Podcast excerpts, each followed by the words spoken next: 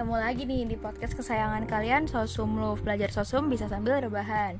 Nah, hari ini aku mau ngelanjutin materi dari podcast sebelumnya Yang waktu itu kita udah ngebahas sampai sistem ekonomi tradisional ya.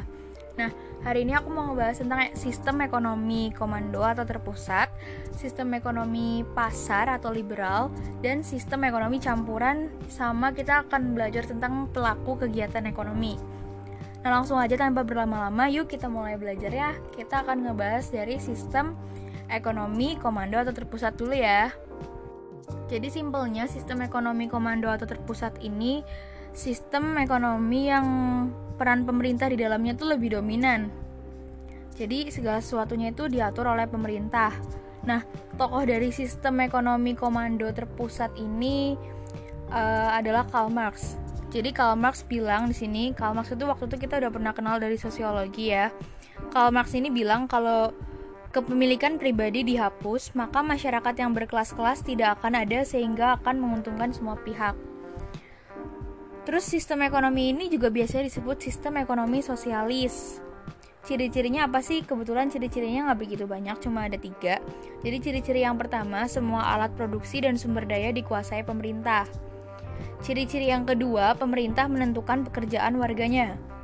Ciri-ciri yang ketiga, pemerintah menentukan kebijakan ekonomi, baik perencanaan, pelaksanaan, dan pengawasan.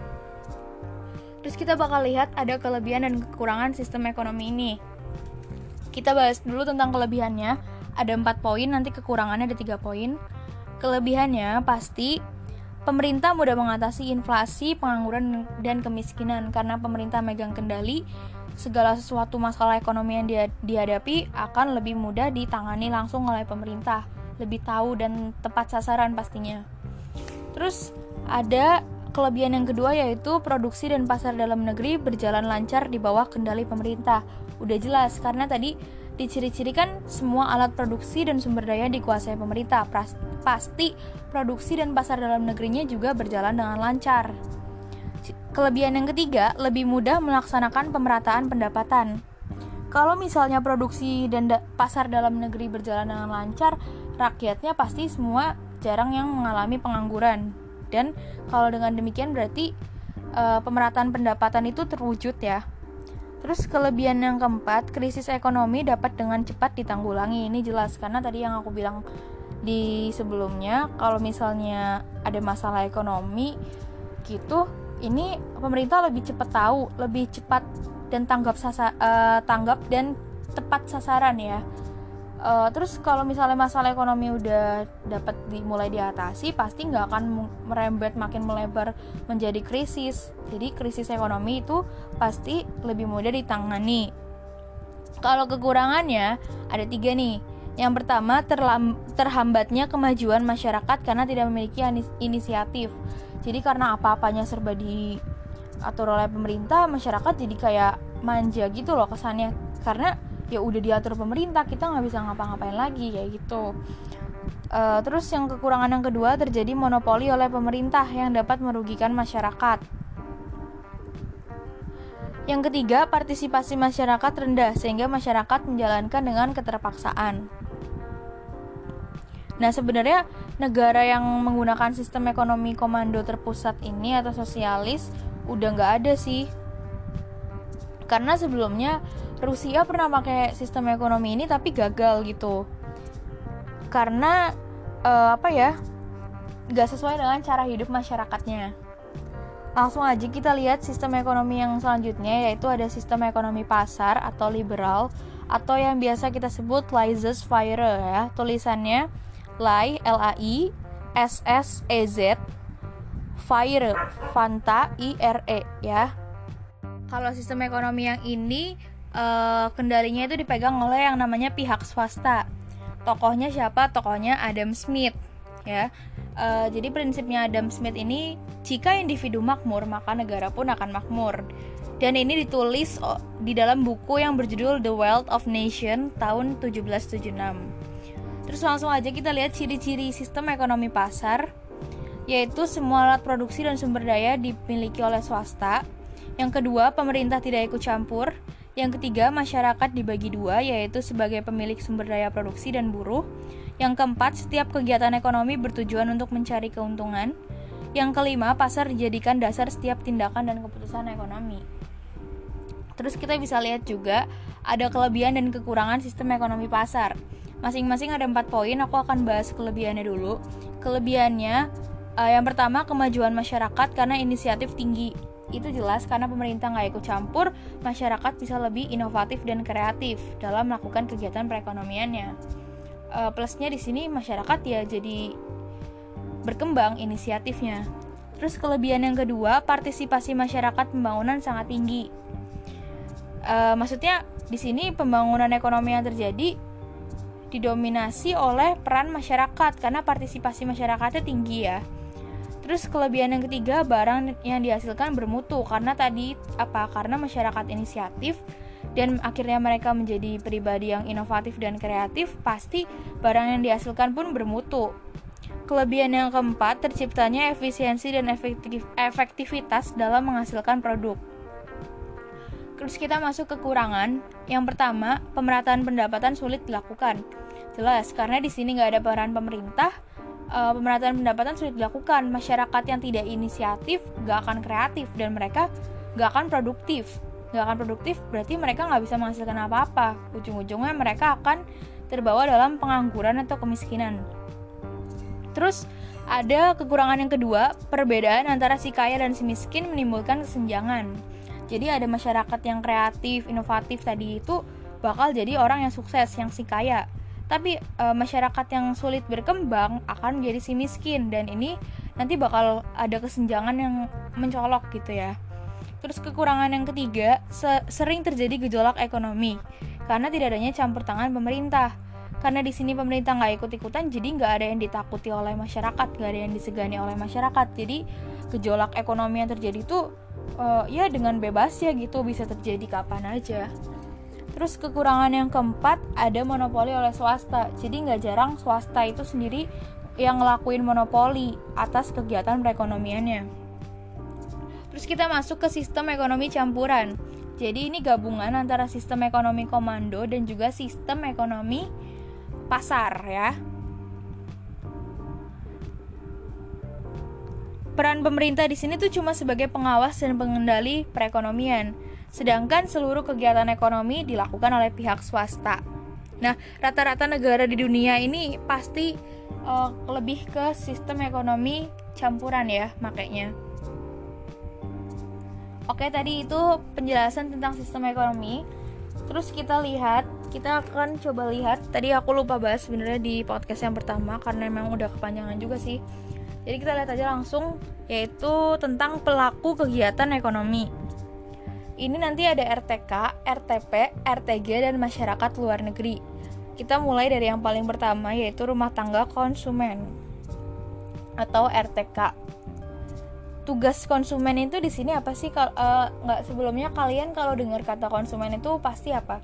Uh, identiknya sama pembeli gitu kan? Nah, uh, ya benar juga sih sebenarnya nggak salah tapi konsumen di sini tuh lebih dalam arti luas ya karena sebenarnya bukan cuma pembeli doang di sini arti konsumen itu tapi justru konsumen itu bisa menyediakan faktor produksi. Faktor produksi itu apa? Faktor yang diperlukan oleh produsen seorang produsen. Nah nanti aku bakal jelasin. Jadi kita bakal coba lihat dulu tugas dari rumah tangga konsumen. Yang pertama mengonsumsi barang. Uh, kalau misalnya mengonsumsi barang berarti di sini konsumen itu seolah-olah sama seperti seorang pembeli. Ya udah konsumen kan pembeli gitu pelanggan kan pelaku perasa gitu perasa dari kegiatan ekonomi.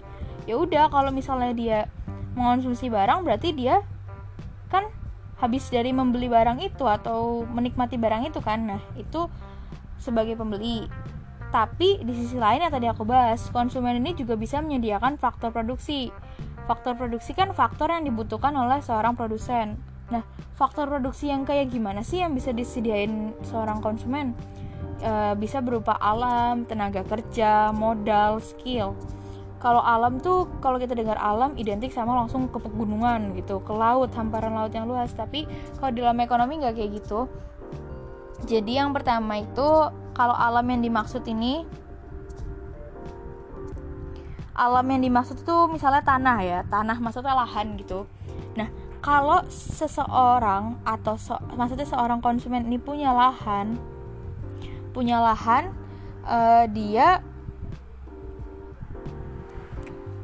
menyediakan lahan itu untuk disewakan buat didirikan pabrik. Nah pabrik kalau kita dengar pabrik pabrik itu kan pasti produsen dong. Karena dia melakukan kegiatan produksi untuk menghasilkan sesuatu.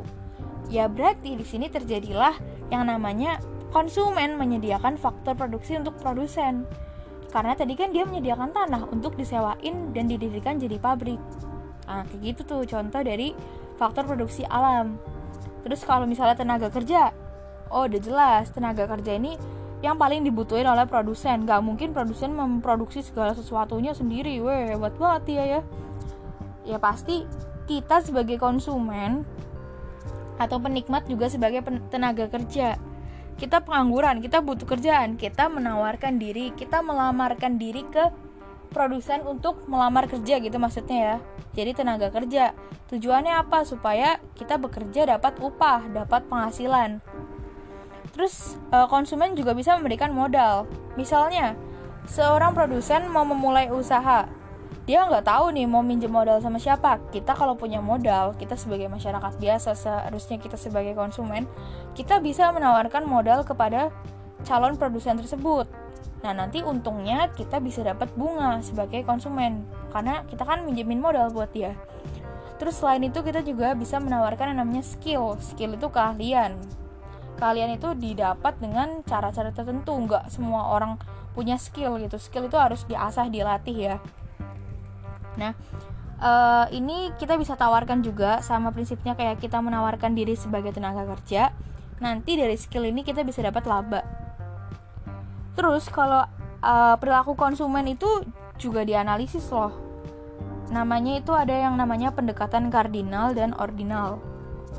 Kalau pendekatan kardinal itu perilaku konsumen dapat diukur dengan uang atau jumlah tingkat kepuasan konsumen alat analisisnya kepuasan marginal. Pendekatan ordinal membuat skala, terus kalau pendekatan ordinal itu membuat skala prioritas. Maksudnya gimana nih? Maksudnya uh, skala prioritas itu kan skala itu kan ukurannya. Prioritas itu kan apa sih yang paling penting buat hidup kita gitu kan? Nah misalnya kita nih punya skala prioritas. Nomor satu kita harus beli buku UTBK. Nomor dua kita uh, pengen lah habis itu kita pengen punya novel buat biar otak nggak jenuh gitu. Kita butuh baca yang lain. Nomor tiga misalnya kita butuh baju baru buat jalan-jalan. Kalau misalnya udah bosen baca novel. Nah itu kan skala prioritas. Karena yang paling kita butuhin sekarang itu buku UTBK dulu. Sampai uh, segala tes UTBK kita ujian mandiri kita selesai gitu kan. Itu namanya skala prioritas. Jadi mana yang paling dibutuhin sampai yang nggak paling dibutuhin tadi pendekatan ordinal tuh kita harus bikin skala prioritas. Terus alat analisisnya itu berupa kurva indifferent. Nanti kurva indifferent mungkin bakal coba aku jelasin kalau misalnya memungkinkan. Karena ada gambar dan takutnya nggak mudeng ya. Kalau di podcast tuh mungkin kurang mudeng kalau misalnya cuma dengerin tapi aku usahain dulu. Terus kita bakal lihat yang namanya ada rumah tangga produsen yang kedua atau RTP Tugasnya produsen ini apa? Udah pasti yang namanya produsen melakukan kegiatan produksi. Ya itu untuk apa? Untuk menghasilkan barang atau jasa. Dan tugas lainnya apa? Membayar pajak kepada pemerintah. Kalau kita udah memproduksi, pasti kita harus juga membayar atau menanggung pajak yang dilimpahkan kepada kita ya sebagai seorang produsen. Nah, itu dia tadi rumah tangga produsen. Lalu, yang ketiga ada rumah tangga pemerintah. Wah, ini apa nih kalau disingkat? RTP juga? Oh, enggak, bukan. Rumah tangga pemerintah kalau disingkat RTG atau rumah tangga government. Biar bisa dibedain sama RTP ya tadi. Nah, tugasnya pemerintah ngapain? Tugasnya pemerintah itu mengatur kegiatan ekonomi. Uh, ini sebenarnya udah diatur kok, emang ada aturannya dari UUD 1945 pasal 33 e, melakukan selain itu pemerintah juga melakukan konsumsi untuk kesejahteraan rakyat. Selain itu juga ini pasti penting banget pemerintah melakukan pemerataan distribusi pendapatan. Yang keempat ada masyarakat luar negeri. Jadi masyarakat luar negeri ini melakukan ekspor dan impor. Ekspor dan impor udah tahu dong kita udah belajar dari SMP itu apa.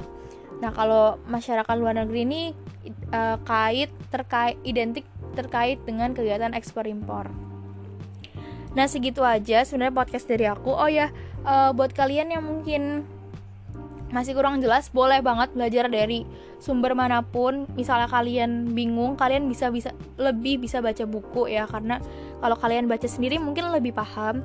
Terus kalian jangan lupa pelajarin tentang circular flow diagram misalnya kalian lupa, kalian bisa tanya adik-adik kelas kalian, mungkin yang kelas 10 IPS gitu karena ini materi kelas 10 mungkin mereka masih lebih anget di otak daripada kita ya. Mungkin kita ada yang lupa. Karena itu ada ada tiga bentuk, nanti ada dua sektor, tiga sektor, empat sektor. Terus kalau misalnya kalian yang linjur, kalian bisa banget coba belajar dari buku kalian atau dari Google. Kalian pertama cari gambar circular flow dulu. Terus kalian coba sambil dilihat pembahasannya karena ini pakai diagram aku benar-benar gak bisa jelasin di podcast ya. Nah uh, segini aja dulu ya podcast dari aku. Terima kasih sudah mendengarkan. Have a nice day